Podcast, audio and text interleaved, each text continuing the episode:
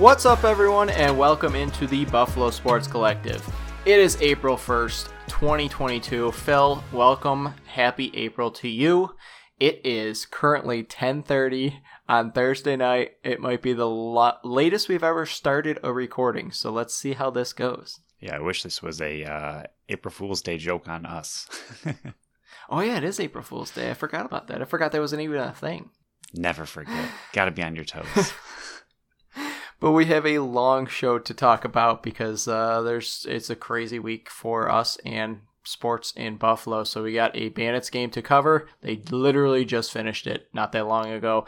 We have a Bills our Bandits preview to talk about. We have two Sabres games. We have a BSC Buffalo Bison statistics and how we're going to be scoring those ones, all their games over the 150 games that they're playing.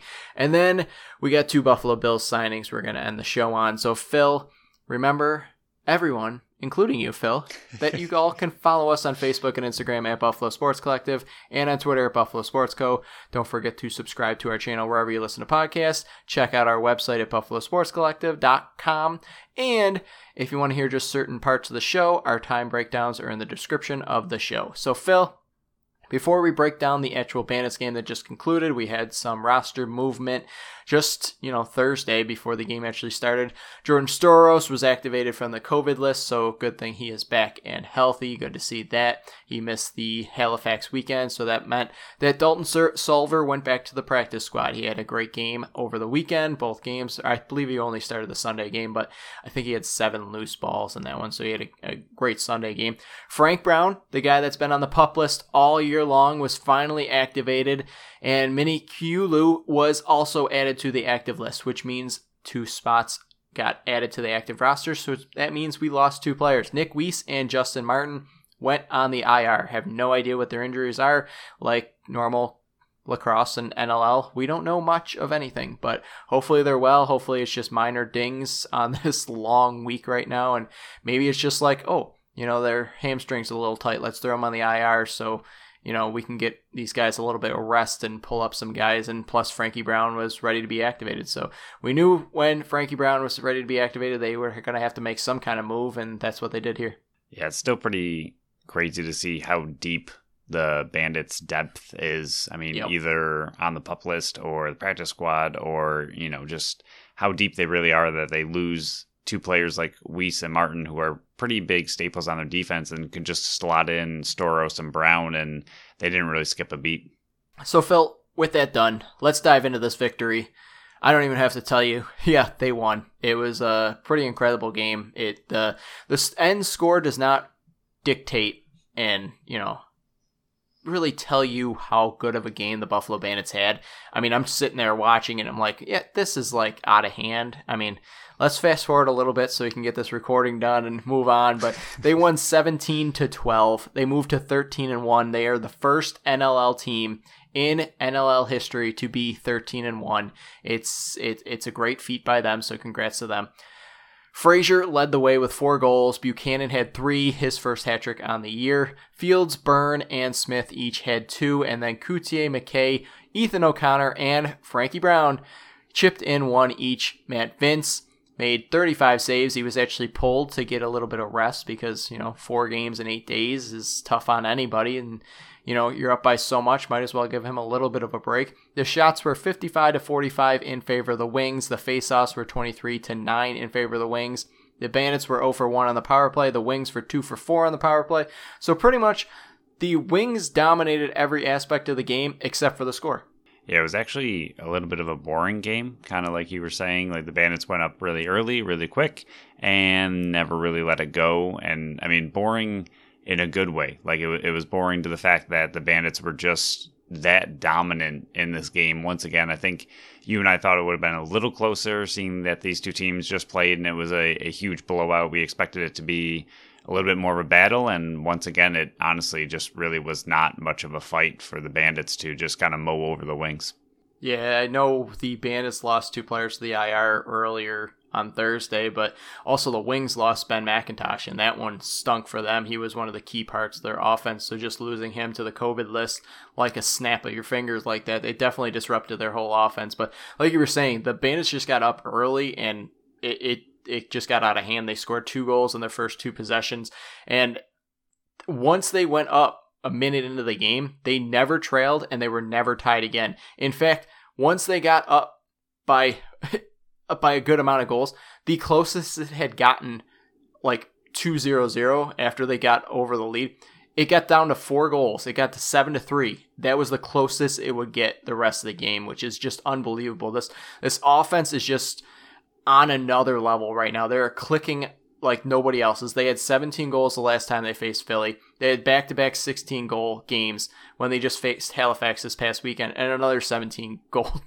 they are averaging like 16 and a half goals a game in the last four games. It's just unbelievable what this offense is do- doing. And then don't turn a blind eye to what this defense is doing. Yes, the, the Wings scored 12 goals, but seven of those came after Matt Vinc was pulled. I mean, uh, I'm, I'm sorry. Um, let, let, me pull that up to double check because I, I, don't think five. that is actually true. yeah, it was five goals. We, yeah, it was five goals, but it was it was five goals that they had allowed in entering the fourth quarter, and then it was already a blowout there. So I mean, your defense is going to take a little bit more of a relaxed role. Some of the the veteran guys are going to be taking a bit more of a break, but this, this defense locked down their offense too. And we were saying that this this Philly team had a few guys that could put the ball in the back of the net when they had to, but this defense just locked everybody down. Yeah, I was actually really impressed with the way the Bandits were able to stay focused. And I know that sounds kind of goofy, but again, with this game getting so out of hand, you can almost get super relaxed and just kind of let the other team back in. I think you didn't really see any of that mindset you know, kind of take hold until the very start of the fourth quarter. The Wings were able to rattle off a few goals right away. And I think you kind of saw the Bandits in that moment uh, going into the fourth quarter just relax just a little bit. And then after that run, the Bandits scored a few of their own and just took it right back. So that's the only time you really see that saw them. I don't know want to say lose focus, but just kind of relaxed a little bit too much to let the the Wings back in a little bit. But other than that, the defense played amazing. Vinc once again had a great game, and again the offense. I know that's the easy, you know, talking point in this one, like you said, putting up 17 goals, but the defense was once again very good, and the and Vinc, I mean, just continues his MVP form as well. Yeah, the defense caused 17 turnovers. We told you the first time they faced the Wings, and this time that the Wings were very susceptible to turning the ball over, and 17 caused turnovers just states that exactly the point there. It's just everybody on the offense and defense were chipping in. There was a bunch of back checking. I can think of the one back check that Cloutier made, and then Buchanan finished it off, gathered up the loose ball, got it over to Cloutier, and passed it over to Dhane Smith to, for the goal. So even the offense was chipping in on those caused turnovers. But I think for for just you know 17 goal game, you're going to be talking about the offense. It looked this offense kind of it's showing all different angles of their repertoire. I mean, in this one, it was you can relate it to hockey where it's one timers. These crisp passing was just you you throw it over to somebody who's wide open. Buchanan did it twice where it's in and out of his stick into the back of the net faster than the camera can move to it. It's just these passes are setting these guys up and they're getting into spaces where they can do this. So also credit the off the ball, you know, positioning. But some of these passes to these goals were just unbelievable. I can think of like four or five of them where it was just the goalie had no chance because it was such great pinpoint positioning and pinpoint passing. Yeah, I actually wrote one down in my notes as I was watching the game. The 16th goal that the band scored, obviously that's very late in the game, and number 16, both teams were, you know, I'm sure the Wings were getting a little tired themselves, but it was one where um, Smith had the ball. He quickly fired it over to Byrne, and Byrne, you know, had a huge wind up and a fake shot and no look pass to Buchanan, who just quick sticked it into the net, and the goalie wasn't even near the ball by the time it went in. It was just little plays like that, which I mean, they when you watch them, I mean, even that one especially, I think I just like kind of said, "Wow!" Like maybe even out loud, just like seeing this offense be that elite and just that much, you know, farther ahead than everybody else. It's just very impressive in the league that normally is very competitive, and you know, a lot of the teams are pretty similar in talent because there really aren't a lot of teams in the league, so a lot of players just end up, you know, on all these teams, and the most of the rosters throughout the league are pretty stacked and just to see the Bandits be in kind of a league of their own, sitting at 13 and 1 and just plays like that, it's just absolutely incredible what this team's been able to do this year.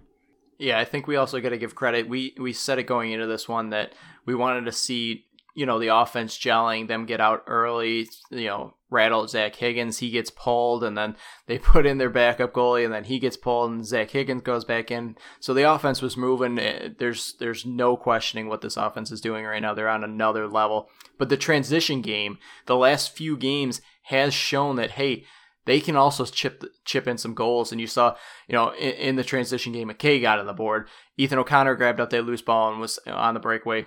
Frank Brown, that was a great shot. I was like, why are you shooting from that far out? And then it goes in. I was like, holy crap. Okay. Yeah. Yeah. do, do, what you got to do. So that's three transition goals just on in from your defenders and transition players. So getting them involved also is just huge. And I, I know we were talking about before the trade deadline that you you might have been more interested in looking for a guy that can come in and play defense or the more transition game because that was if you want to call it a weak spot in their in their team but it, it's more like you know it's it's it's not up to par with what their defense or what their offense is and their goaltending. So that's like the one glaring, you know, not even issue, but you know, one of their weaker areas, if you want to just quote and quote weaker areas. But they've been coming on strong the last three games into this fourth game where they're showing that their transition game is just as powerful as their offense and defense. Yeah, and Frank Brown, obviously in his first game, I think he played quite well for just He's stepping quick. in. Yeah, I mean his his goal he scored is obviously the first one of the year, first game, first shot. Um, little different than Adler's first goal and first shot on that penalty shot, but still a very good game by Frank Brown. I think he was a little off. Um, obviously, being out for so long with an injury, you're not going to be able to step back in without you know, a lot of practices or any real game experience. But for the most part, I think he stepped in pretty well. And I think he could be an interesting part of this team moving forward. I mean, we'll see when Weiss and Martin are healthy, how they kind of end up playing that because he could be a bigger role, like you said, in that transition game, and he played pretty well in defense. And then Ethan O'Connor also got his first goal of the year, so congratulations to both of them.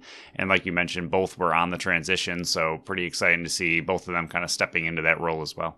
I think the last part I want to talk about this one because, like we said, it, it's a massive blowout. Even though the score was within five at the end, I mean their last goal they scored with what like 0.2 seconds left uh, on the clock. So one. you know, yeah, there you go. So big whoop. But it they went in this game. You could tell they were coming out hot. They they weren't worried about you know the end result or like you know you know being relaxed with their third game in six days. They were coming out they meant business. They were going to get this win no matter what. And then, you know, that's what happened at the end. It's just you become a little laxed. You're not trying to get hurt. You're not trying to do anything. So you're not, you're still playing till the whistle, but you're not giving it your full out all because you don't want to get hurt in a blowout like that. But the last thing I want to talk about Chase Fraser's fourth goal. That that outlet pass from Matt Vinc to find Chase Fraser, who fought off two defenders. You know, he did his chicken wing and the behind the back shot that just dribbles in, holy cow, is that going to be on Sports Center top 10? That was unbelievable. Shorthanded, you know, out of the break. I don't know how he got on the field so quickly. I don't know who on defense got off the got off the field that quickly to set up Chase Fraser. That was might have been the best goal of the year so far. Yeah, I'm gonna have to watch the highlight on that a few times because after it happened and then watching the replay i was staring at his feet the whole time and not really watching the highlight replay as much because i thought he was very close to the crease as it slowly trickled in.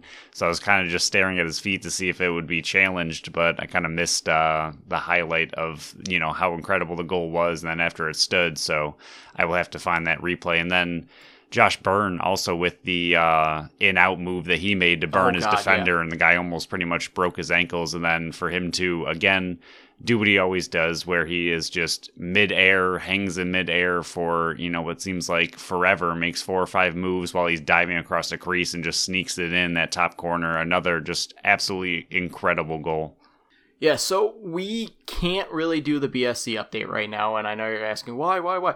It looks like NLL is still finalizing the game stats, so I don't want to do the whole updating and then have to correct it next time. So on our Monday show, I'll give the BSC update for both this game and next game. I have the two Sabres games in here so we can give the, the total score right now, but I don't want to give a, a, incorrect BSC update and then have to go back and try to figure out what I screwed up. But we do have some milestones that I did figure out. I haven't updated all my spreadsheets yet, and Phil knows how much I love my spreadsheets because it's this late. I don't want to have to go through it. It takes me a very long time to update everybody's stats. But I did look through. I did figure out the the, the mini milestones that have been made this this uh, this game. We'll start off with some uh, you know smaller ones and build up to the bigger one. Uh, Connor Fields had 200 career shots in this one, and uh, well, his 200th career shot. He didn't have 200 shots in this one. That would have been incredible. Ethan O'Connor with his five minute major. That you know the it, I I don't want to question it. It was it was at least a penalty. Uh, if you want to debate it, five minutes, whatever. But the five minutes did get ho- him over 100 career penalty minutes, so we can take that off the milestone board. And then Connor Fields with his five point game came over and went over 100 points for his career. So congrats to him. It's a huge milestone in his NLL career, just getting started third season. So congrats to him. And uh, hopefully, there's a lot more to come for a lot of these players because, I mean, even Dhane Smith only putting, when you look at his end of game stats and he only has seven points, I mean, I, we, we can't really escape an episode without talking about the balanced offense. Um, but anytime you see 17 goals, you kind of expect him to have a little bit bigger night. So to see him only with seven points, that means it's being spread out quite a bit. And a lot of these players are just going to keep racking up these totals when you keep putting in the ball or uh, putting the ball in the net that often. So that will pretty much cover this one. Like we said, the, the, it was it was not a boring game, but it was boring in Buffalo Bandit standards, where it was just like a blowout. You're you're expecting it to be a little bit closer based on our projections, but eh, or predictions, but it just didn't turn out that way. But we will move on to the preview. Phil, they got another game, fourth game in eight days. I'm, I'm sure they're going to be looking for a bit of a, a week of rest, but then they're playing again on Saturday, home versus uh, New York. So they're short lived rest. But the 13 and 1 now Buffalo Bandits are traveling to Colorado on Saturday to face the 7 and 6 Colorado Mammoth. It's going to be a fun game. It's going to be a very entertaining game. And, uh, you know, with that said, I don't have the correct stats for the Buffalo Bandits goal wise, but they're going to be up over 14 goals a game. The Colorado Mammoth are averaging about 10.85 a game. For the defense, the Buffalo Bandits are averaging just over 10 goals a game, and Colorado is just over 11 goals a game.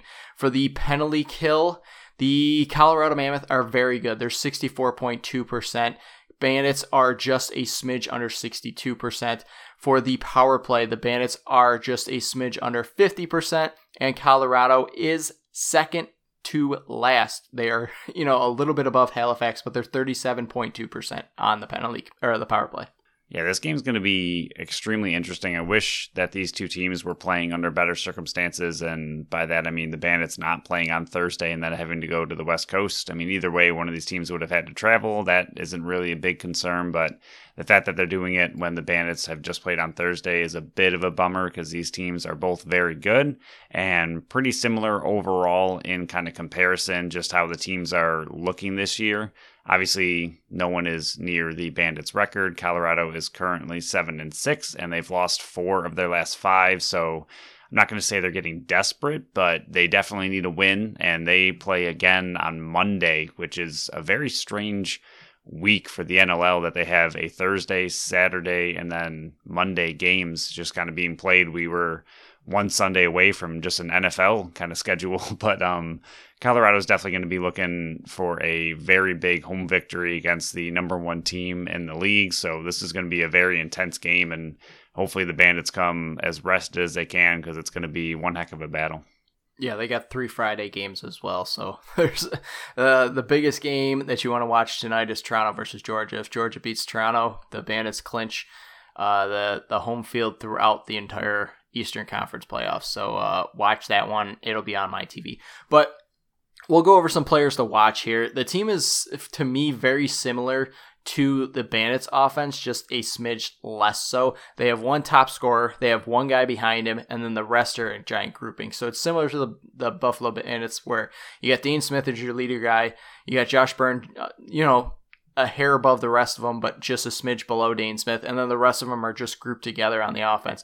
So we'll start with the top guy, Ryan Lee, number 16, 27 years old. He's a righty. He's got 28 goals on the season, 56 assists for 84 points, which is I'm sorry, yeah, 84 points, which is third for the uh, league in scoring. He's tied 12th in goals and second in assists, just behind Dhane Smith. On the power play, he's got five goals, eight assists for 13 points. He's got 50 loose balls, 44 turnovers though, Phil. So when he's not scoring the ball, he's turning it over. When he's not passing the ball, he's turning it over. He's shooting at 20%. Now he does have a one goal, 12 assist, 13 point game and a two goal, 10 assist, 12 point game. So he can rack up those numbers and based on his, you know, 84 points on the year, it proves it. Yeah, the big thing with him, similar to exactly what you're saying, similar to Dhane Smith, like the Colorado has the offensive balance where Ryan Lee can be a very high assist guy. Like you just mentioned in the 13 point game and the 12 point game, he had 12 assists and 10 assists. So he's not exactly, you know, racking up the points and goals. He has 28, so he can absolutely put the ball in the net. But he's doing it similar to Dhane Smith, where it's a much more assist heavy kind of high scoring player, but he has the balanced offense behind him to make that work. Yeah, the two guys on the left side of the ball that we'll talk about real quick here. Eli McLaughlin, number 51, 28 years old. He's got 25 goals, 36 assists, and 61 points, which is tied for 18th uh, I'm sorry, 18th in goals, 19th in assists, and tied for 16th in scoring. So he's that Josh Byrne of this team. He's got four goals, six assists, 10 points on the power play, shooting just a smidge over 25%. He has a five goal, six assist, 11 point game versus Vancouver. And then also his lefty partner, Connor Robinson, number 96, 25 years old. He is the team leader in goals. He's 31 goals, 22 assists, 53 points. He's tied for sixth in the league in goals and he's shooting at a 34% clip. So these two guys are shooting the lights out. They're scoring the goals and you got to get a stick in their face. You cannot give them any open lanes or they're going to cash cash in. Yeah, those shooting percentages are both extremely high, especially given that, you know, lacrosse is a very high shooting game, so you know, a lot of shots. You normally expect those numbers to be a little bit lower, but 34% is extremely impressive. And that's definitely the player you're going to want to watch the most. But like you said, this team also has a very balanced offense, similar to the Bandits. So it's going to be tough for the defense to cover all these guys. And it's going to be a big game for Vinc. He's going to have to step up quite a bit. The last lefty that we want to mention here, Chris Wardle, number 17, 29 years old. He's got 13 goals, 25 assists, and 38 points. He's also shooting 26%. So this whole lefty side, they're getting fed by Ryan Lee and they're cashing it in to rack up his assist leads. Yeah, I mean, I, I think the Bandits defense though does match up quite well. I mean, just the the lockdown players they have, like MacKay, like Priolo, I think they can match a lot of these players, but it is a very balanced offense again, and it's just it's it's going to be one of the tougher battles that the Bandits have seen, at least from an offensive standpoint. I don't think they've gone up against too too many really elite offenses in this league, and Colorado is one of the better ones, and it's definitely going to be a great battle for the defense and Matt Vinc the two righties I want to talk about that, you know, are on the same side as Ryan Lee, so they don't get the same amount of attention, but you don't want to let them get going and then add in Ryan Lee's assist totals as well. Zed Williams, number 28, 26 years old. He's a righty, like I said, 13 goals, 20 assists for 33 points, but he has 42 turnovers. So between him and Ryan Lee, they turn over the ball a lot. He's only shooting at 14%. So they are executing from the left side a lot more than the right side. The other guy just acquired recently, Tyson Gibson from New York, number 43. He's 25 years old. The last three games, he only has two assists, but he's still getting integrated into this offense. And remember, he was the 2020 Rookie of the Year, so he does have that that offensive potential. And I think he's just getting ingrained in that Colorado offense. Yeah, neither of those guys are quite as uh, impressive as the other players that you kind of want to keep an eye on if you're the Bandits. But like you said, similar to the Bandits' depth, I mean, they're depth players that, you know, kind of like Buchanan in this game tonight where he was able to get a hat trick. It's those kind of players you don't want to, you know, kind of creep up on you and ignore them and let them uh, kind of get going in a close game. Now, in the transition game, there's one name that stands out, and that's because he has won two transition players of the year in 2015 and 2018. Joey Cupido, number 28, uh, he's 31 years old. He's got four goals, three assists, seven points, but he's also got 61 loose balls and 14 caused turnovers. You're, he's going to be able to join the rush. He's he's solid on defense, and the awards prove it. That I mean, he hasn't won one in four years, but you can take out the shortened season and the the lack of a season. But it's he's a solid player, and you got to watch him in the transition game, especially with the Bandits, who at times have been susceptible to the transition game and giving away breakaways and breakaway goals. Yeah, I was gonna say I think his uh, best days are a little bit behind him, but that doesn't mean he's not still a very good player and a very good veteran, and especially in that transition game. I mean, 14 cause turnovers is still quite good, and 61 loose balls is a little bit more average, but I mean, he still has that in him. And I mean, he's another player that at any moment, you know, can kind of just take off, not necessarily scoring, but he can be a little bit of a menace in that loose ball game. And it's something that you got to really keep him a little bit at bay and try to keep him off his game because if he gets going, he can be, you know, a loose ball king in one game, and that could be the difference. So, two guys you're going to want to watch on the defense. One guy is more new to this team. He's only played three games since being traded over from Willie uh, from Philly.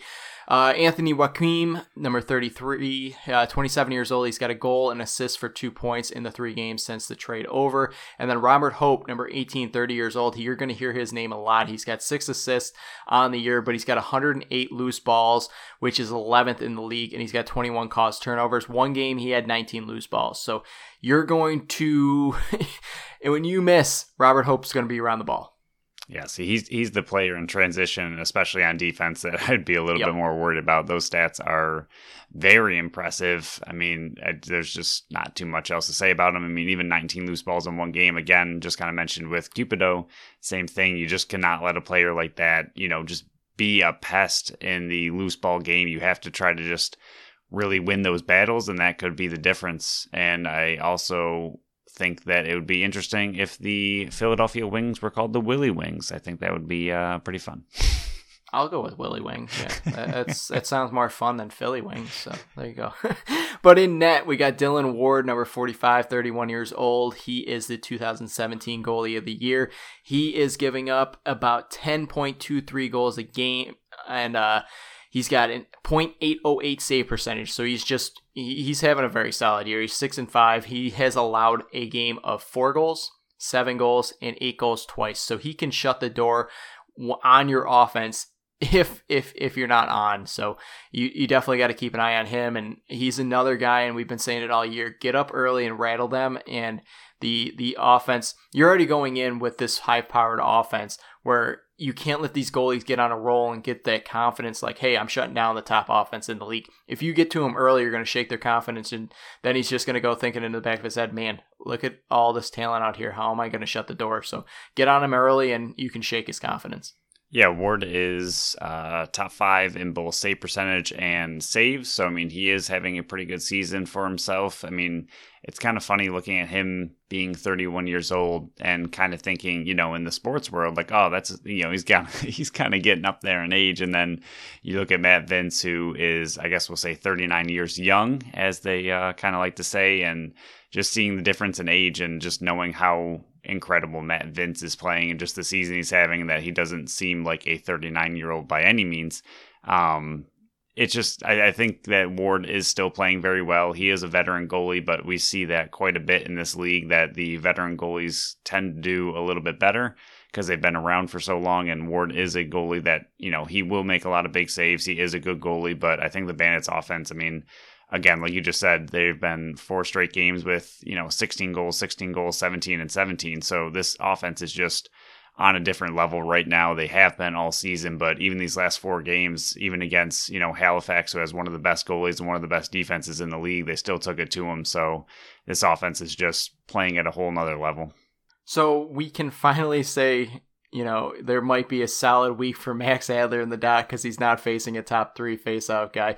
They got two that mostly take the faceoffs. Tim Edwards, 71 for 147, which is about a 48.3% clip. And then Alex Woodall, 53 of 150 or 115, which is about 46.1%. So you're not facing a guy who's up in the 67, 70% range. You're, you're facing guys that are below 50%. And I think with the progression that Max Adler has taken is He's gotten his feet wet against some of the top faceoff guys in the league. I think this could be a week where Max Adler himself wins about 60% of the faceoffs.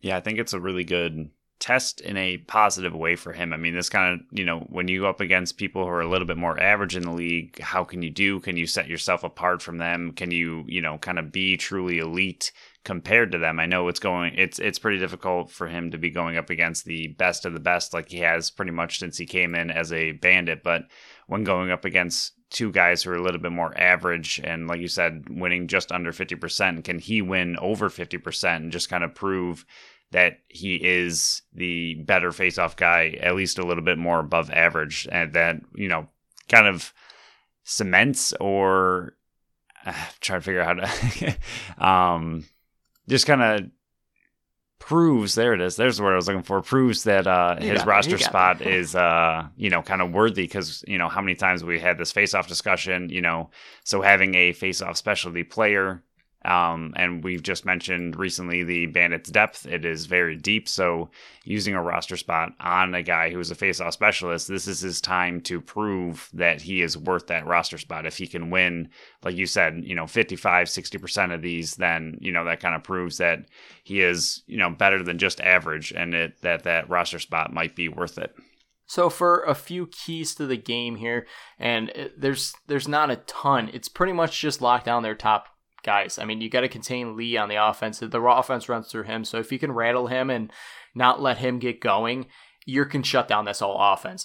Definitely left watch that left side of the ball. Their their top three, uh, their main top three goal scorers are on the left side of the ball. So uh, left side of the field. So you got to watch them. You got to watch the cross passes, the the picks to get the guys wide open on the back door. That's probably what they're going to be looking to do. Is you know look for those dunk goals that the Buffalo Bandits just scored a ton on on Thursday versus the versus the Wings. So you got to watch that, and then just always know where Robinson, Lee, and McLaughlin are. I mean, those if you can contain those three and keep them to like a combined less than seven goals, you're pretty much going to lock down this game. It the the biggest thing that I'm a little bit worried about in this one is not just the travel and not just the fourth game in eight days, but the last game in this long trip of games is in Colorado. The elevation might get to these players. I think that's another reason why, you know, towards the end of this Philly game, they gave Vinc a break. They gave some of their, their you know, more veteran players breaks. And, you know, I think it was a good, it, was a good game for them to have a, a nice blowout where they could, you know, take the pedal off the metal at the end of the game there and kind of rest up because, you know, 48 hours from then you're going to have to travel or uh, you're going to be playing against Colorado in the higher elevation. And I think that's something that Colorado has going for them is that they hadn't played. They they're not playing off a two uh, a game on Thursday night. They're not having to travel to Colorado. Bandits are traveling all the way across the country to Colorado in the elevation. I think that that's another thing you got to you got to watch the cramping up. You got to watch your energy level, and I think that's uh, an aspect of the game that they're going to have to keep a closer eye on. Yeah, when you mentioned um, last weekend Halifax, the second game in Halifax being, you know, one of the games you thought that if the Bandits were going to lose one more the entire season, that was going to be it for you. This one is the, kind of the one for me. Um, I'm not saying they're going to lose because they are just, again, playing at a whole different level, but this one's going to be very tough. I mean, I think the second half, they could end up just gassed out because of the travel, because of the amount of games they played in a, you know, such a short amount of time. Like you said, that um, elevation level just plays a whole nother factor into it. So, this is a game where you definitely have to keep the lead. You do not want to go into the fourth quarter down at all. And Colorado's a very good team. They're one of the best teams in the West. And like I said, they've lost four or five. They're getting a little bit desperate. They need to get some wins together to kind of finish out their season to make sure they cement their spot in playoffs and just where they want to be seated in the West. So, I mean, this is a big game for them. They're going to be home. They're again playing against the number one team. So that gives them a little bit more encouragement to win in a way. I mean, it just drives their energy levels and their compete even higher. And I'm just a little worried about the Bandits kind of burning out, not really for any fault of their own, but it's just been a very grueling stretch. And this is a very rough way to finish that stretch off. Well, with that rough end of the stretch, what is your prediction for this game? I'm still still going to say they're going to win because uh, it's pretty hard to bet against them right now but I will keep it closer, and I'm going to say 14 12. I think it's going to be 13 12 really late. I think the Bandits are going to get an empty netter to make it 14 12 and go to 14 and 1.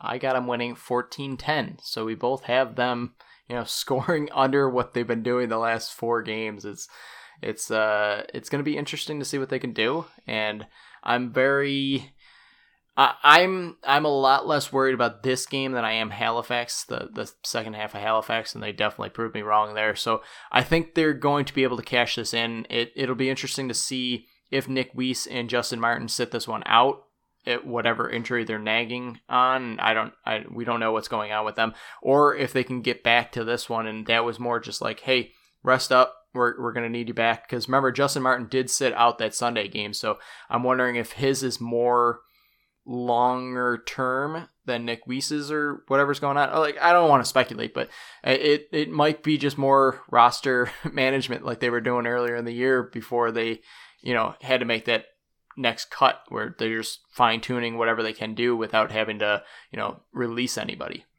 Yeah, and I do think the Bandits' depth is just it's deep enough that if those two players are missing in this game, I'm not going to say that they're not important to the team because they are, but the depth they have with Brown and Stouros, you know, kind of stepping into those positions, I think they're in pretty good shape still, even if they do miss the game. But the starting roster going into Saturday will be very interesting. So we'll just go over one quick milestone because it's the only one that I'm seeing pointed out to me right now that is possible to happen. Kyle Buchanan is only four assists away from 300 on his career, so that would be a huge accomplishment if he can get that one in in the books on Saturday against Colorado. Because if if Buchanan, who is probably the seventh guy on the offense where, you know, when his number's called, he can step up and do it. But he's more that quiet, you know, stealthy assassin guy on the offense where when you're not expecting him, he can come out there and have that five point game. If he can have that four assist game coming up on Saturday, I think the Buffalo Bandits are in great shape. So if he can get four assists and get his 300th assist for his career, I think that's a great cherry on the top. Yeah, it was nice to see him again get a hat trick in tonight's game. It was uh, kind of fun to see, you know, a player that normally gets one or two, and again does a lot of the little things that don't show up on the score sheet. It was nice to see him being fed the ball and him just having a lot of those quick stick goals that were honestly really impressive looking. But like you said, he was sneaking around the defense, and they didn't really keep too close of an eye on him, and he was able to put in a nice little hat trick. So, Phil, do you have any changes to your BSC team, or uh, are you sticking with what you got? Yeah, no, I think I'm uh, pretty good.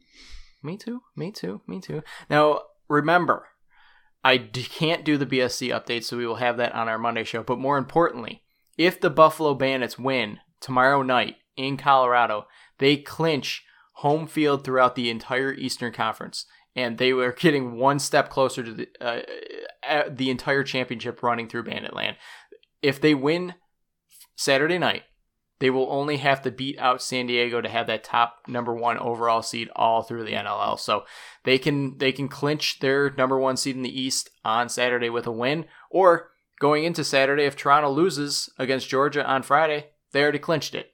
It would still nice getting up to 14 and 1, but they might not have to. It might not be as of importance as it might be if Toronto wins. So uh, keep an eye on Toronto, Georgia on Friday night tonight, and uh, it'll be very interesting. And we'll go from there. We will go from there on Monday for the Buffalo Bandits. We'll recap the Colorado game on Monday. So, Phil. 40 minutes in, we said it was going to be a long one. We will move on to the Buffalo Sabres, who had two very interesting games as as is predicted. Uh, nothing goes as planned for the Buffalo Sabres. Monday they face uh, Chicago. They won six to five in what might be one of the most weird game-winning goals of all time. Thompson took the shot. His stick broke. He was skating back to the bench, wasn't seeing what was going on behind him. The puck bounced off the board, came out where the goalie was. It bounced off the goalie's skate, who was moving back into the net, and the goalie knocked it in on his own. it was just an unbelievable game. The team came back from being down four. They also came down, came back from being down one with 2:14 to go. To, to go. Goals by Olofsson had two. Hinostroza had one, Okposo had one, Tuch had the game tying goal, and then of course Tage Thompson had the game winning goal. Tokarski made just 16 of 21 saves, but it didn't matter. They got the victory. Sabres outshot Chicago 37 to 21. Yeah, it was a very weird one, like you said. I mean, I don't think Chicago kind of even deserved to be up for nothing. Um, a lot of their goals, they weren't bad goals, uh, but I don't think Tokarski played that well in this one. It was kind of a shame to see him struggle as much as he did. I don't think he had a very good game, but Chicago, just like you said, did not have a lot of shots. I mean, Tokarski only had 21 against him, and it just looked like the Sabres pretty much deserved to win this game and really were the better team. But even still, Chicago was up for nothing, and to see the Sabres battle back was very exciting. But even the Sabres had two fluky goals, which I think again, in a game like this, I think they deserve the win. So I think having those fluky goals kind of, you know, go their way, I think they were still well deserved and they ended up just being the better team. But Tokarski was a little bit of a disappointment, but Olofsson on the other side, I think he's actually starting to heat up finally. I think he's getting a little bit more right. I don't think he will ever be back to, you know, how he was before the injury, at least this season. I think he could be, you know, after a full off season of healing and training, but I think he is starting to heat up as this season winds down, and it's good to see him kind of getting a little bit back into form because I know you and me, and I'm sure Sabres fans alike, were quite worried about, you know, just his future on the team and just how he was playing, but he is starting to look much better um, as the season winds down.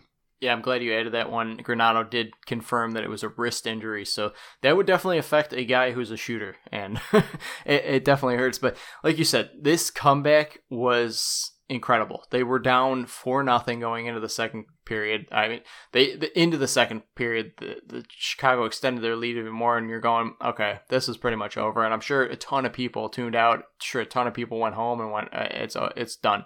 It's done. It's done.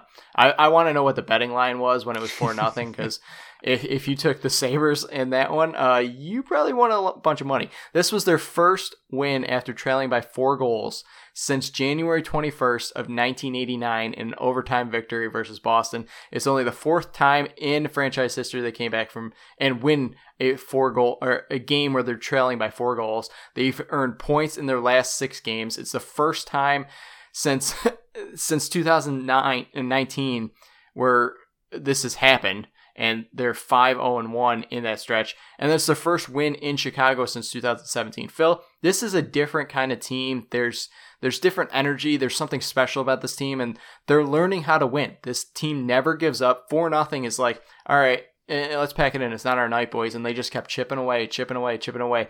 And seeing these shot totals the last few, the last month has been something that at our at the the All Star break where we were saying, hey, what do we want to see? I wanted to see them start out shooting teams and out shooting Chicago by 16 shots. That helped factor into getting this this team back in the win column, and you know, just seeing the joy on their faces and they're actually having fun playing hockey. It's fun to watch the Buffalo Sabres, and that's what we've been hoping for for the last 11 years. It was almost more gratifying or exciting to see three Chicago players simultaneously try to break their sticks or slam their sticks after that last goal went in, and then watching the goalie take, I believe, three hacks at the post before he eventually snapped his stick in frustration. But yeah, it took a while. The second the puck went in, if you watch closely, you can see two players and the goalie all slam their sticks on the ice all at the exact same time, and then the goalie kept going until his broke. But just seeing that kind of frustration and seeing that the Sabres forced it was uh, pretty exciting and pretty funny to watch. Yeah, the only other thing I want to mention this one, just because it was such a fun game, was Rasmus Dahlin is just playing on another level. He is playing up to that number one overall pick that everybody drafted him for. He was this prodigy coming into the league and this top level defenseman, but he was just incredible once again. He played 26 minutes in this one, a hair over 26. He had 10 shot attempts. The shots were 17 to 1 in his favor when he was on the ice, and the high danger chances were 9 to nothing.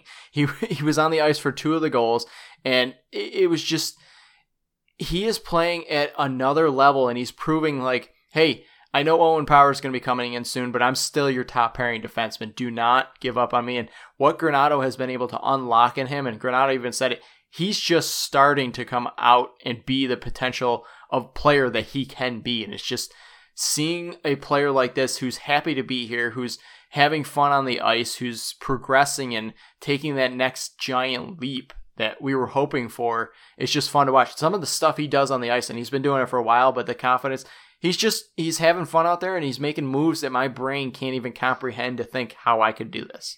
Yeah, I think we've mentioned it a few times in kind of the recent podcast, just mentioning, you know, the future of the Sabres being very exciting. But the future of the defense looks really Yep, good. They just yep. have a lot of talent on that defense with some of the players either injured currently, like Fitzgerald or Owen Power, not even being here yet.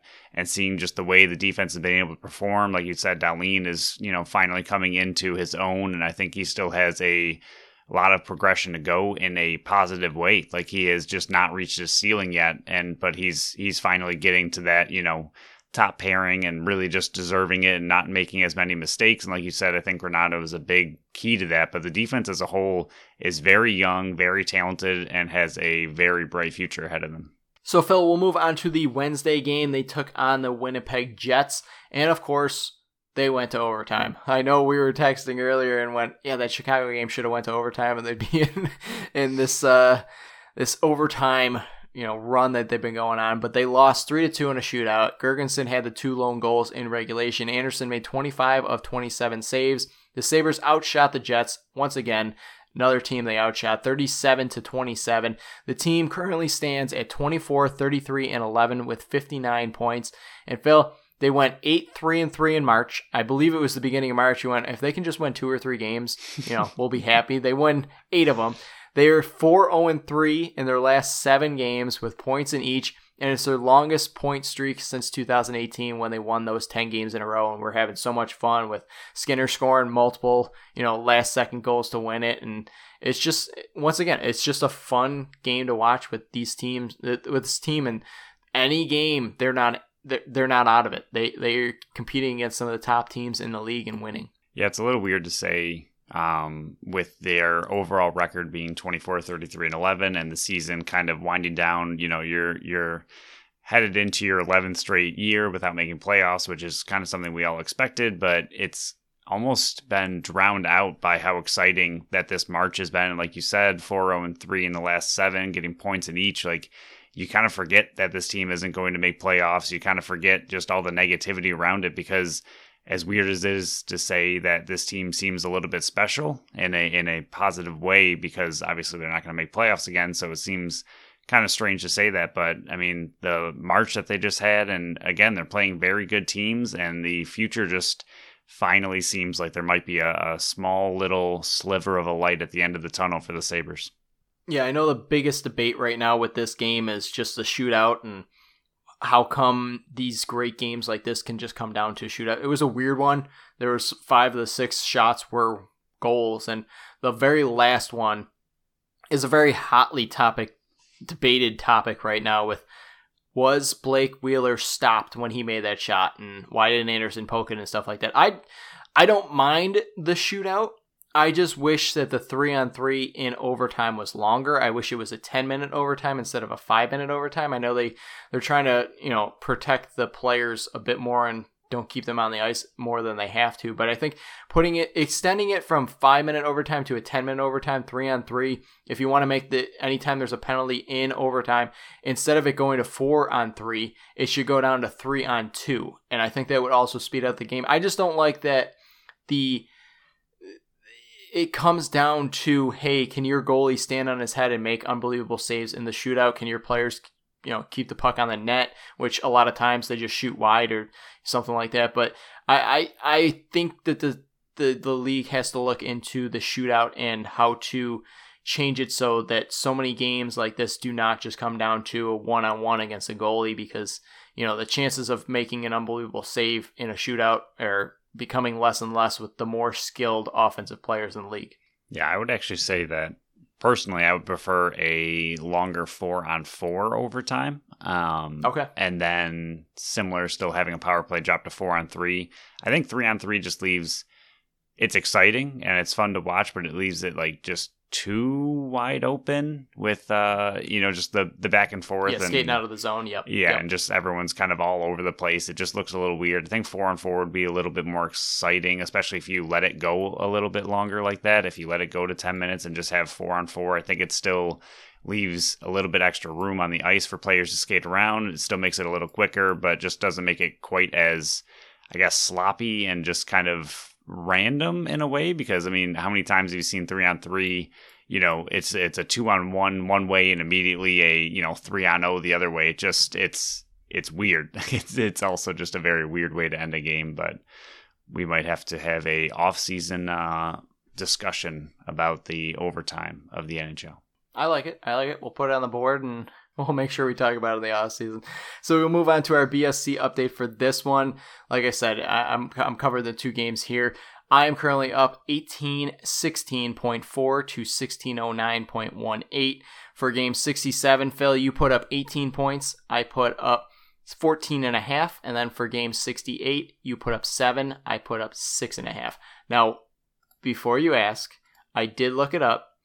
18 is your career high for the Buffalo Sabres. Your previous high was 12 and a half, but it does not reach the highest that the Buffalo Sabres BSC team has ever reached. I have that with 22 points.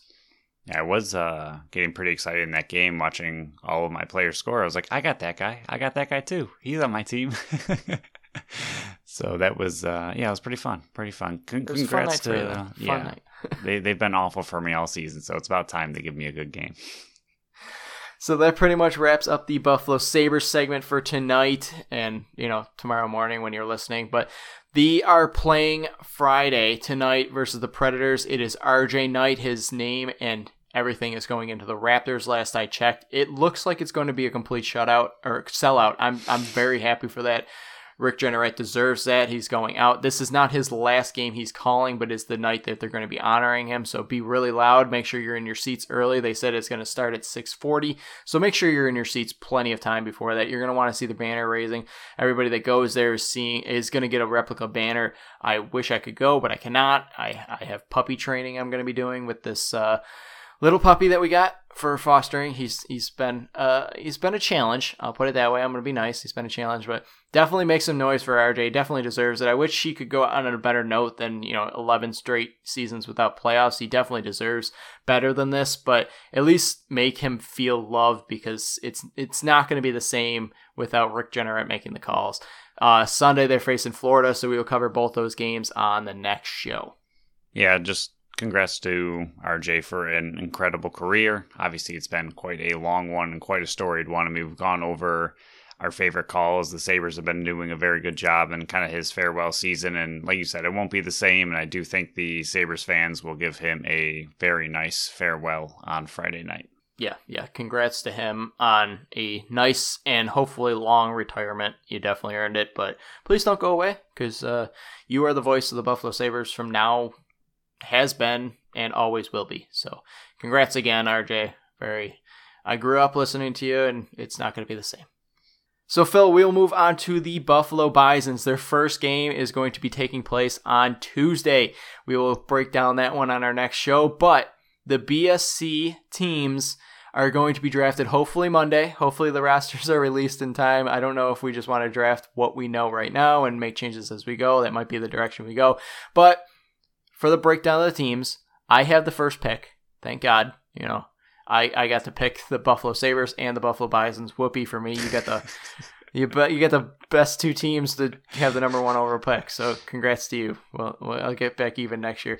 But we are going to be drafting three hitters, two pitchers, for the breakdowns for the hitters here, a hit is going to be worth one point, a home run is going to be worth three, a run is going to be worth one, RBI is going to be worth one, walks are going to be worth 0.5, and then anytime you strike out, it's going to be minus 0.5 points. For the pitchers, Strikeouts are going to be 0.5. If you come up with a win, it's going to be six points. Saves are worth three. Holds are worth one. E- any earned runs that you give up are going to be minus one. Any walks you allow are going to be 0.5. And then for specialties, to throw in some extra flair. Walk off home runs, Phil, because I know you want a game winning goals, overtime goals, and stuff like that. If you walk off a home run, it's going to be worth five. Anytime a pitcher has a complete game shutout, it's going to be worth 10 points. Anytime any of your players are called up to the major leagues, it's going to be worth 15 points. And then anytime you are sent down to double A, it's going to be a whopping minus seven. So hopefully uh, none of your players get sent down to double A. Well, I'm probably just going to draft Casey Lawrence and uh, ride him all the way to the top. that, that's an option. He is on the team. I, I do have confirmed he is on the team. There, at least they did that beforehand. They updated the website a lot better this year than they did last year for us. Remember, uh, we went into we like, okay, we just don't know the players. We think it's going to be this. And then as soon as our episode aired, they were like, oh, here's the team. So I'm hoping they don't do that this year, but they're probably going to.